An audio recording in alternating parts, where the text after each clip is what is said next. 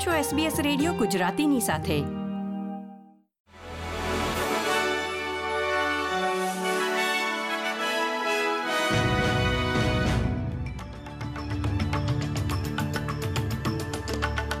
નમસ્કાર.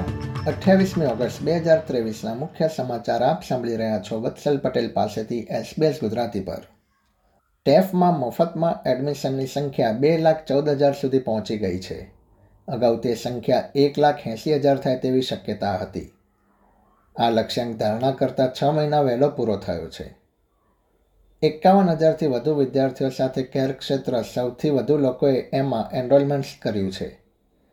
બાંધકામ ક્ષેત્રમાં લગભગ એકવીસ હજાર જેટલા એનરોલમેન્ટ્સ થયા છે.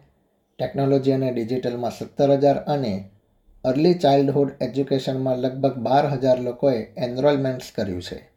આ નોંધણીમાં મહિલાઓની સંખ્યા લગભગ સાઠ ટકાથી વધુ છે.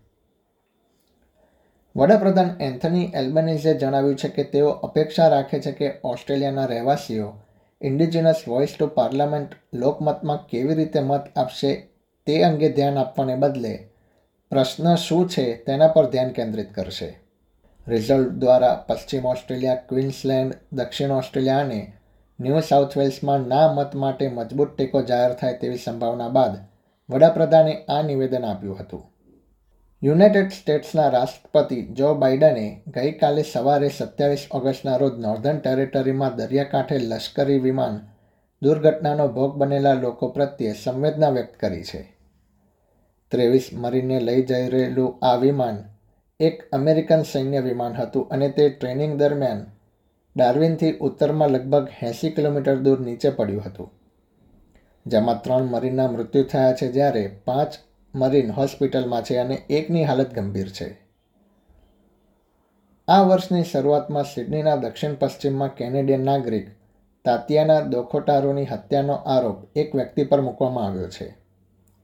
ચોત્રીસ વર્ષીયનો મૃતદેહ મે મહિનામાં લિવરપુલના યુનિટમાંથી મળી આવ્યો હતો. પોલીસે પીડિતાના ભાગીદાર ડેની ઝાયતની ધરપકડ કરી છે. ડેની પર અગાઉથી જ બાવીસ ઘરેલું હિંસાના ગુનાઓ લાગુ કરવામાં આવ્યા હતા. એસબીએસ ગુજરાતી પર આ હતા સોમવાર, અઠ્યાવીસમી ઓગસ્ટ બે હજાર ત્રેવીસના મુખ્ય સમાચાર.